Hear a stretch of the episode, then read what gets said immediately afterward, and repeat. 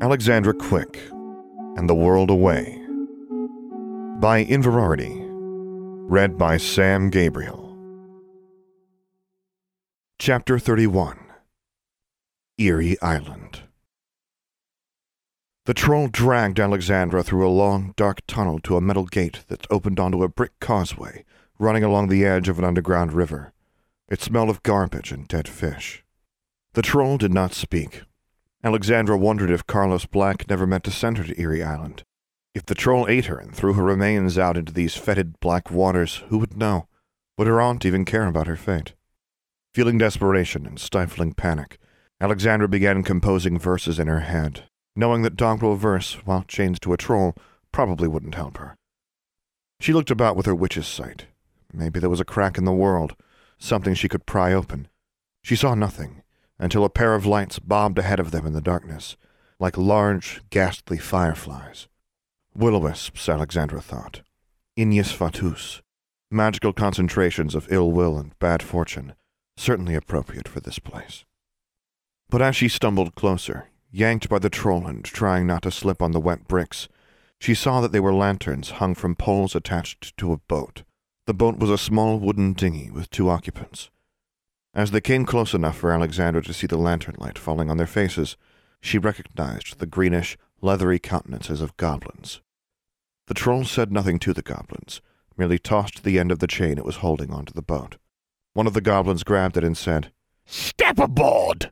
He yanked on the chain almost before Alexandra could react, so she half jumped, half fell onto the boat, and landed hard on her side, barely avoiding hitting her head. You didn't have to jerk me onto the boat like that, she said. The goblin aimed a kick at her side, and the tiny, sharp toe of his boot jabbed her ribs, hard enough to make her flip over with a gasp of pain. Silence! Give us guff and we'll drag you in the water behind us. See if we don't. Alexandra pulled herself slowly into a sitting position and glared at the goblin. While he held the end of the chain attached to her manacles, the other goblin untied the rope holding the boat to the side of the causeway, and then grabbed a single oar and pushed off. A sluggish current took hold of the boat, and it drifted downstream, away from the troll and further into the darkness. They floated for several minutes, with the goblin at the stern occasionally dipping the oar in the water. Light from the lanterns barely reached the sides of the underground river.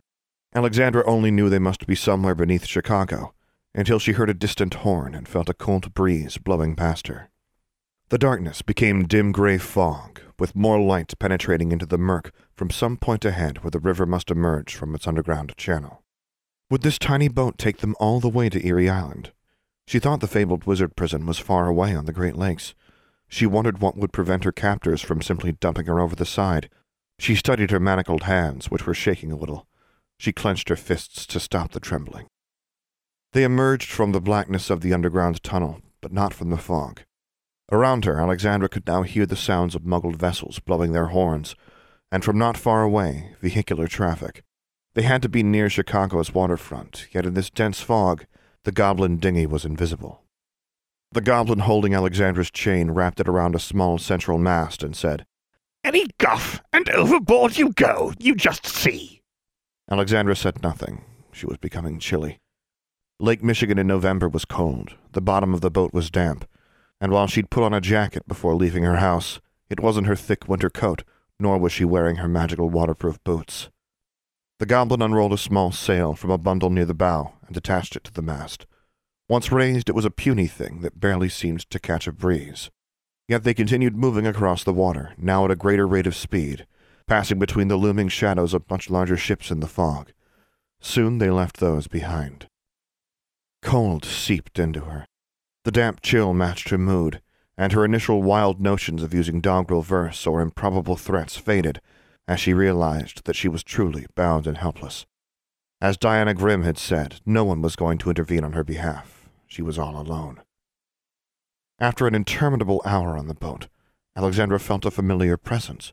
A layer of fog still covered the water and the sky was overcast, so seeing anything out in the surrounding grayness was impossible and there had been no more ship sounds since Chicago. But now she was sure she could hear an occasional flapping overhead. Oh no.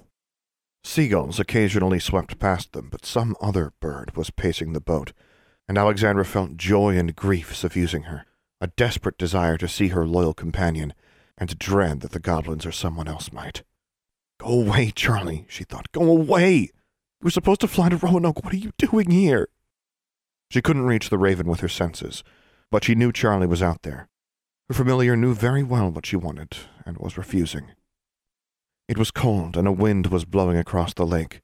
The goblin at the mast angled the sail. Alexandra realized Charlie was fighting against the wind to keep up, and through the connection they shared, she knew the raven was tiring. There was nowhere around here to rest. A black shape materialized out of the mist, flapping loudly. Alexandra could see the wand and scrolled parchment still attached to her familiar's leg. Charlie landed on top of the boat's mast and sat there, regarding Alexandra and the two goblins with an imperious air, as if the boat had been conjured as the raven's personal conveyance across the water. Yik yak's a pack! yelled one of the goblins, and threw something. Alexandra couldn't tell whether it was a bread roll or a stone or some random piece of wood clattering about on the bottom of the boat, but it missed Charlie by a wide margin, and the raven barely stirred. Get out of here, Charlie! Alexandra yelled. Alexandra! Charlie said. You idiot! she half whispered, half sobbed. The second goblin approached the mast, holding the long oar. Charlie, fly away! Alexandra screamed. Never, never! Charlie said. The goblin swung the oar, trying to reach the bird at the top of the mast. It smashed against the wooden pile, and Charlie flapped out of the oar's reach.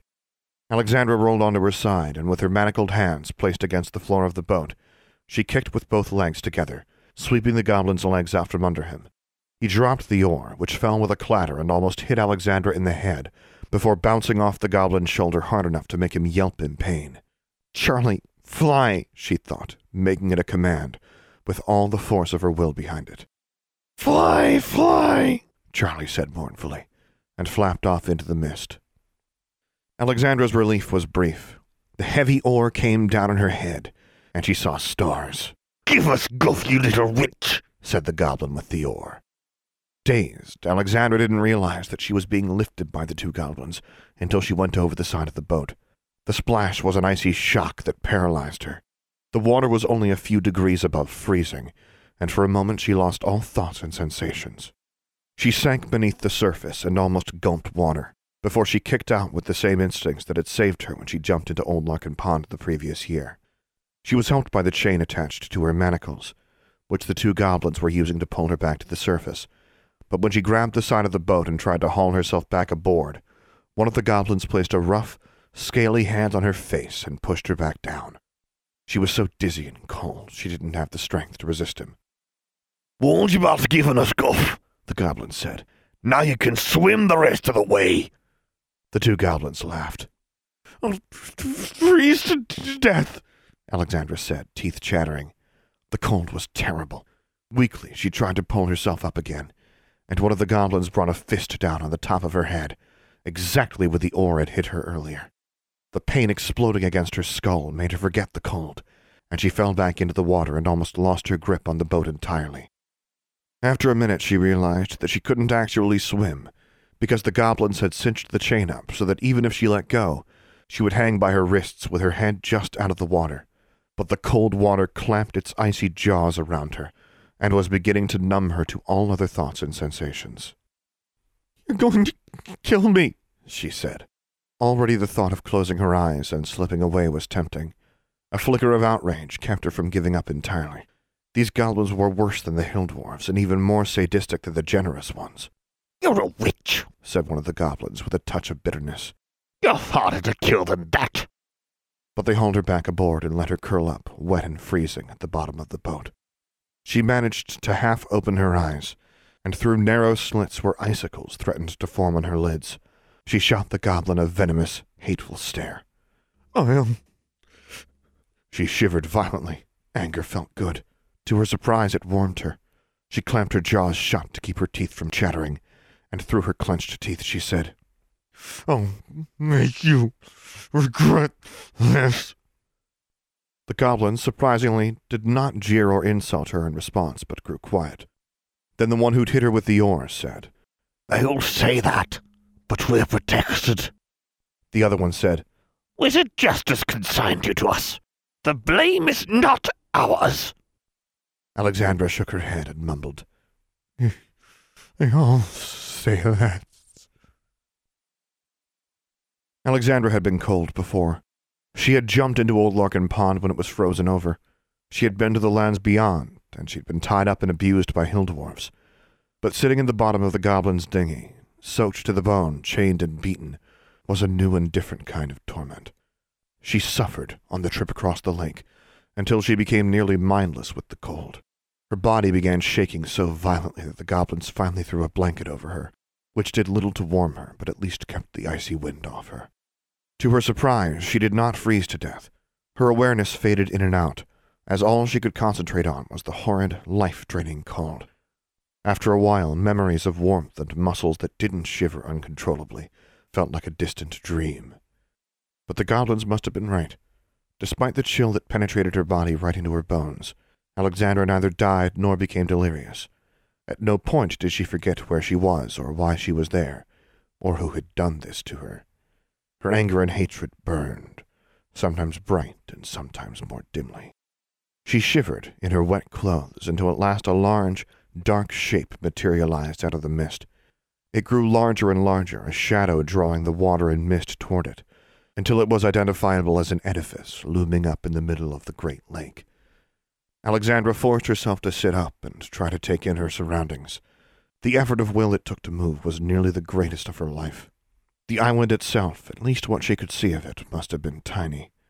The stone foundation built on a tiny plot of wet rock dominated it entirely, stretching from one side of the waterline to the other. It resembled a grim, blocky castle with barred windows. The goblins pointed the dinghy toward a small dock. The boat bumped into a short wooden pier. The impact was slight, but jarring enough to shake Alexandra, shivering and tired as she was. One of the goblins jerked on her chain and said, Stand up! Slowly, Alexandra dragged herself to her feet.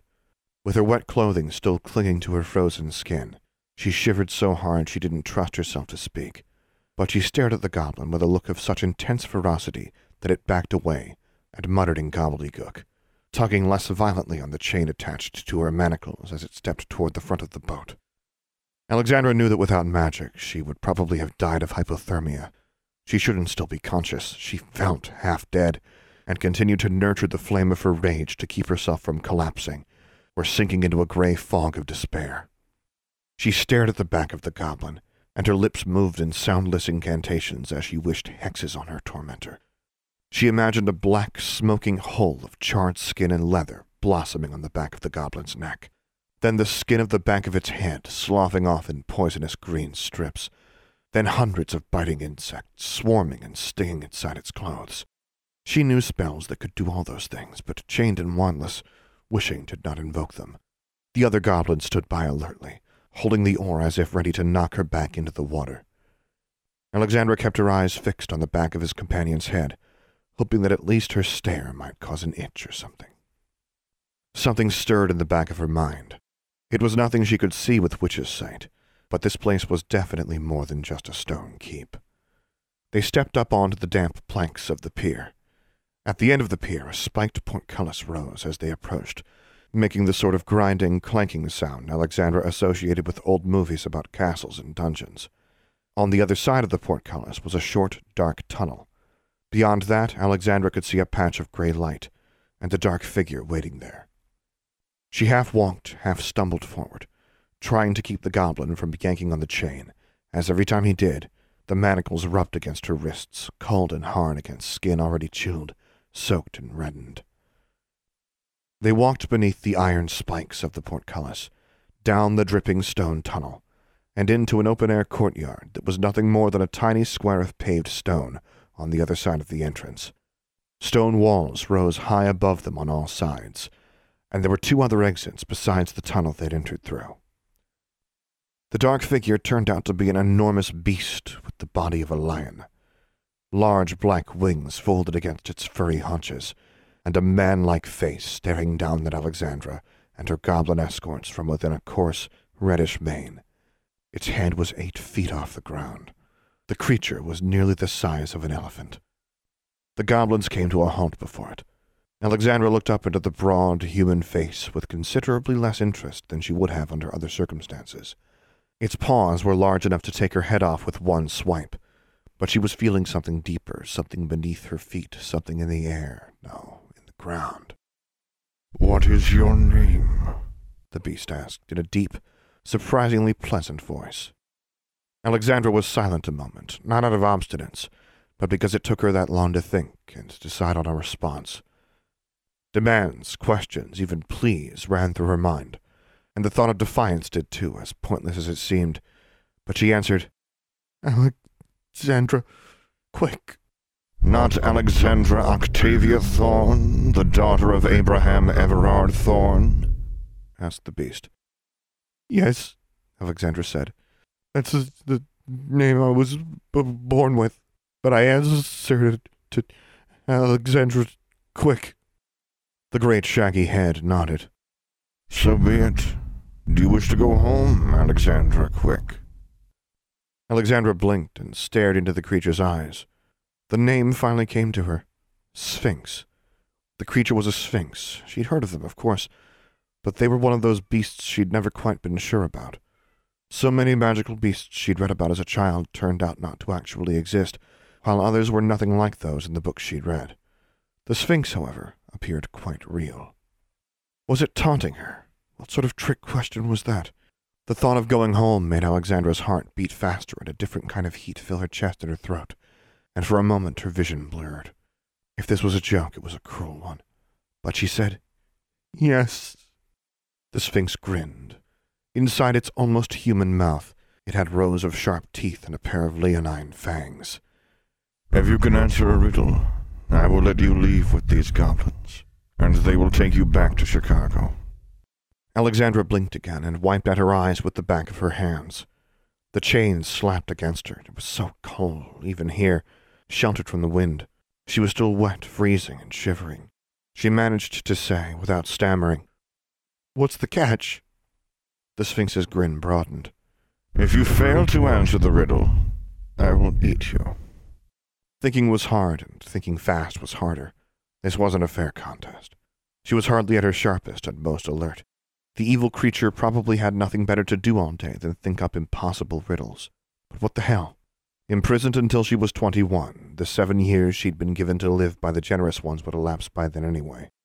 Maybe this was her best chance to escape, one way or the other. Somewhere in the back of her head a voice was screaming, No! at her, advising her that this was a bad idea, but she said, All right. The two goblins stepped away, the one dropping the chain so it lay loosely on the stone pavement. The Sphinx sat up straighter, and its face assumed an expression of stern majesty.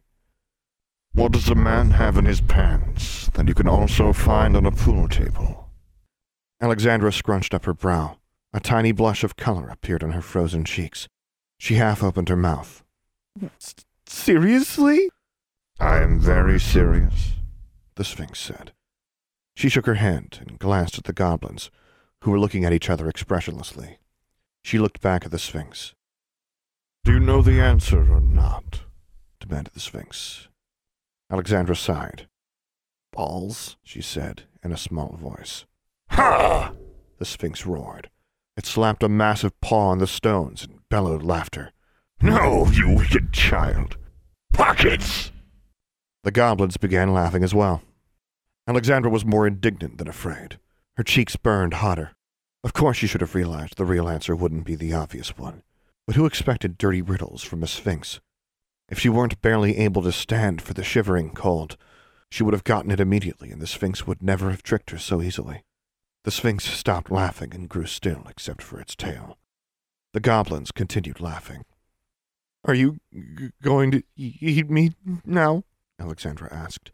The sphinx laughed again. Of course not. Let me tell you a secret, little girl.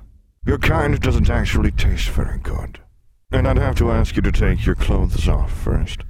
And that would be a violation of the International Prisons, Chateaus, Towers, and Dungeon Guilds Code of Ethical Conduct. Wow, Alexandra said. So making me strip would be against the rules, but beating me, dunking me in a lake, letting me freeze for hours, and then threatening to eat me isn't? The Sphinx turned its head. Its unblinking expression made the goblins shrink back against the dank stone behind them. She struggled, said one of the goblins. She tried to escape, said the other. I d- did not, Alexandra said. Their word against yours. You're a prisoner, therefore assumed to be a liar, said the Sphinx. Alexandra clenched her fists, or tried to. Her fingers were still too stiff. Would you really let me go if I'd answered the riddle correctly? The Sphinx laughed. Of course not. Alexandra's lip curled. So you're a liar, too. And you're a vulgar little child and a convicted dark sorceress, the Sphinx said. So watch your mouth and don't sass me, child. Your time here on Erie Island can be hard, miserable, or excruciating. It inclined its head toward her. Take off your manacles. One of the goblins approached, holding a long brass rod, like a key without any projections. He walked behind her and tapped the collar around her neck. It snapped open. He circled in front of her, and Alexandra raised her wrists. The goblin touched her manacles with the brass rod, and they fell open. Alexandra slid her wrists out of them and threw them on the ground. The goblin bared its sharp, pointy teeth at her. Alexandra kept her mouth shut, but her eyes radiated malice and vengefulness. You deserve to be sent here, said the goblin. It backed away from her before turning and scampering down the tunnel with its companion. The Sphinx said, Just to be clear, I am allowed to eat you if you try to escape, or assault any member of the prison staff. Insolence and disobedience will be punished severely. Do as you're told, keep your mouth shut and your head down, and serve your time, and perhaps you will someday leave here with all your bones intact. Alexandra said nothing, but watched the Sphinx from beneath her bangs, plastered to her forehead and clinging to her eyelids. The Sphinx's tail stopped swishing to and fro and stiffened, pointing at one of the exits behind it. Go through that doorway. My wife will explain the rules to you in more detail and send you to your cell. Alexandra walked in the direction indicated. Distantly, she sensed Charlie still flying around outside. Stay away, Charlie, she thought. She had no idea what sort of defenses, magical or otherwise, Erie Island might have, but she doubted inmates were allowed familiars, and surely they were prepared for aerial rescue attempts or escapes. She walked through yet another dark tunnel into a stone chamber that resembled a dungeon cell. Torches flickered in stands in all four corners, and exits, gated with iron barred doors, were embedded in each wall. It was warmer here. Alexandra still shivered in her wet clothes, but the trembling was becoming less violent. Along one wall stood a huge four-level wooden bookcase lined with books, scrolls, crystals, and statuettes, silver ornaments, and an old Russian matryoshka doll carved African wooden masks, an urn, several wands, a stack of jigsaw puzzles, a Chinese vase, a jewel-studded tortoise, a stuffed owl, stacks of playing cards and tarot decks, a Rubik's cube, a flute. The long row of decorations, knickknacks, and artworks stretched off to the far wall. A large polished table of what looked like petrified wood dominated one corner of the dim space. Someone reclined on a pile of cushions behind it, so Alexandra approached, stepping onto a large oriental rug. The figure behind the table lowered the crossword puzzle book she was perusing and leaned forward. No, not leaned. She tilted forward as the lower half of her body uncoiled. From the waist up, she was a woman, a woman of ageless, eerie beauty, with long, black hair that fell about her shoulders in a wild, uncombed tangle. Her eyes, heavily lidded, and her lips, thick and full, were alluring, almost sensual, despite a greenish tint to her skin. There was something ancient and wise about her, ancient, wise, and inhuman. She wore no clothes or jewelry. Beneath her bare breasts, her stomach stretched down to a scaly lower half, right where her belly button should have been, and from there down she was a snake, bigger around than Alexandra, and perhaps thirty or forty feet in length, though it was hard to tell with the lower half of her body coiled beneath her. So, the snake woman said, our newest guest. Speak your name. Alexandra took a moment to absorb the heat in the room. It was much warmer than those torches could account for. The sense of arcane power tingling at the edges of her senses was stronger than ever. Alexandra Octavia Quick, she said. Ah, said the snake woman. You may call me Edna. She snapped her fingers, and the nearest gate swung open. Something stepped out of it with a clank. Alexandra turned to face the thing that approached her a towering figure in black plate armor.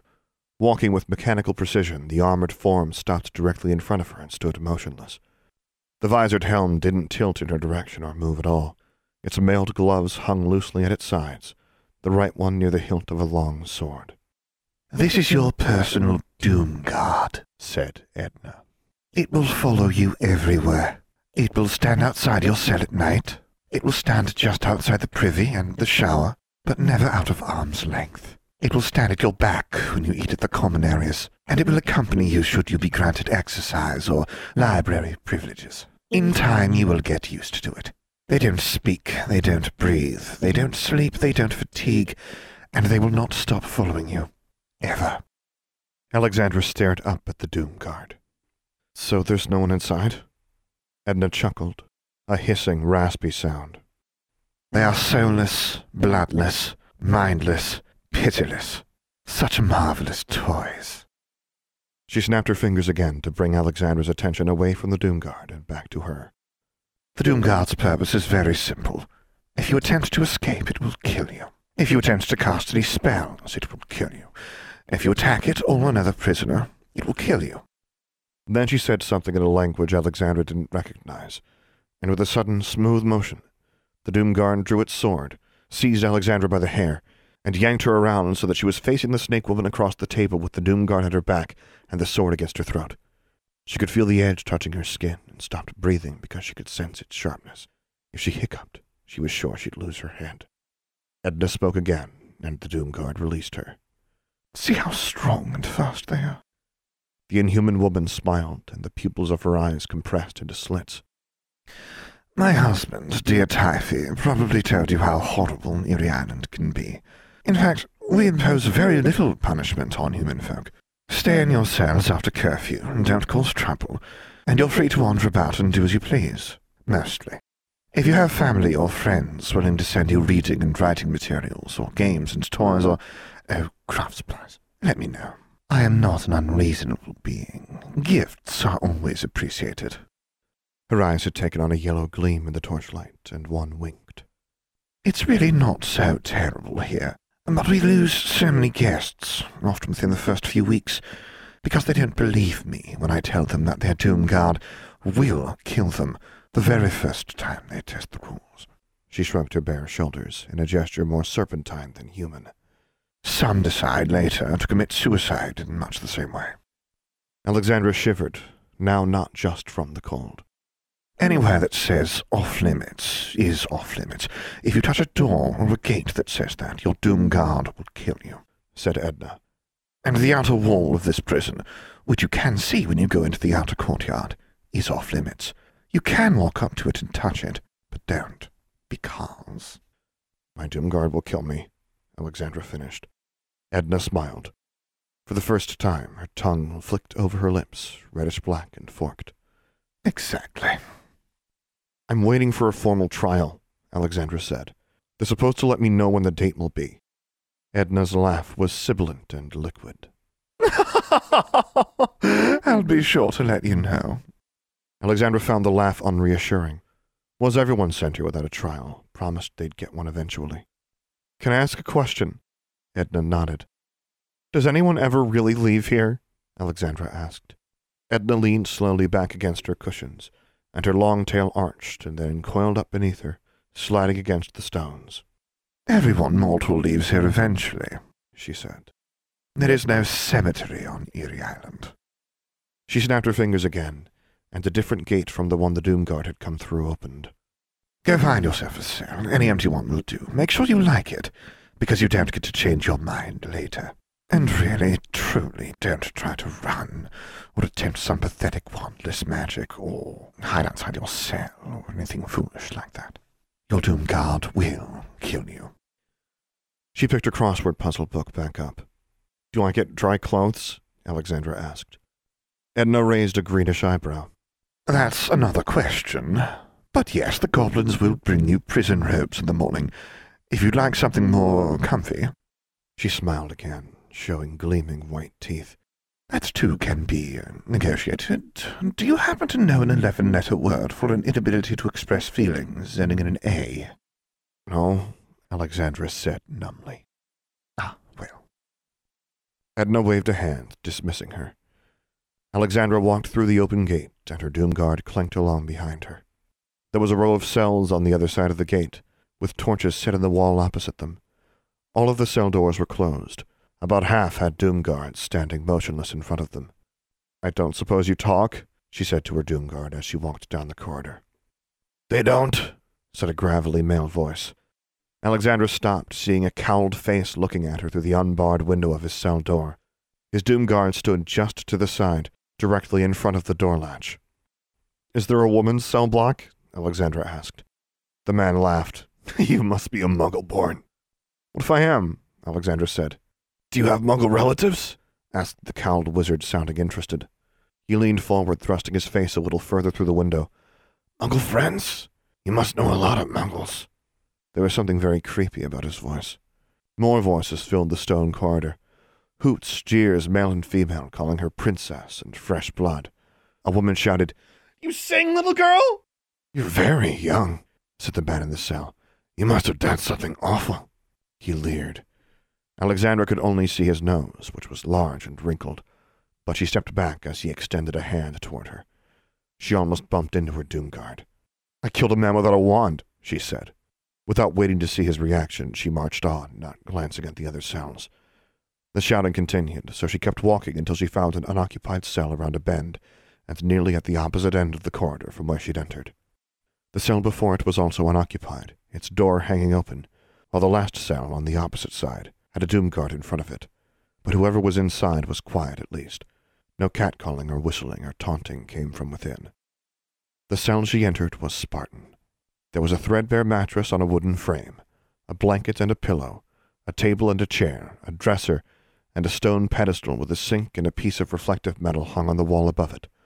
And next to that, a primitive commode that was just a hole cut in a wooden bench, like an outhouse. It's really not so terrible here, Alexandra mumbled sarcastically to herself. She walked through the open door.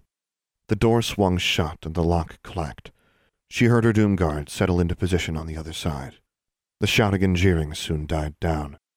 Alexandra stared at the door for a long time, but eventually cold and fatigue won. She peeled off her still wet clothes and slid under the stiff, scratchy blanket on the bed. She turned her head away from the cell door. End of chapter 31.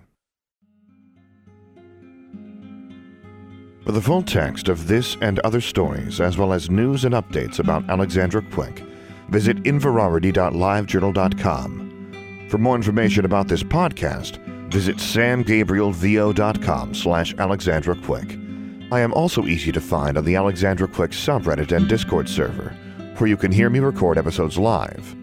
Troublesome, composed by Dr. James Benighoff. Charmbridge, composed and performed by Tyler Parsons. If you have enjoyed this podcast, please take a moment to leave a review on iTunes or whichever podcast service you prefer. And finally, as always, thank you for listening.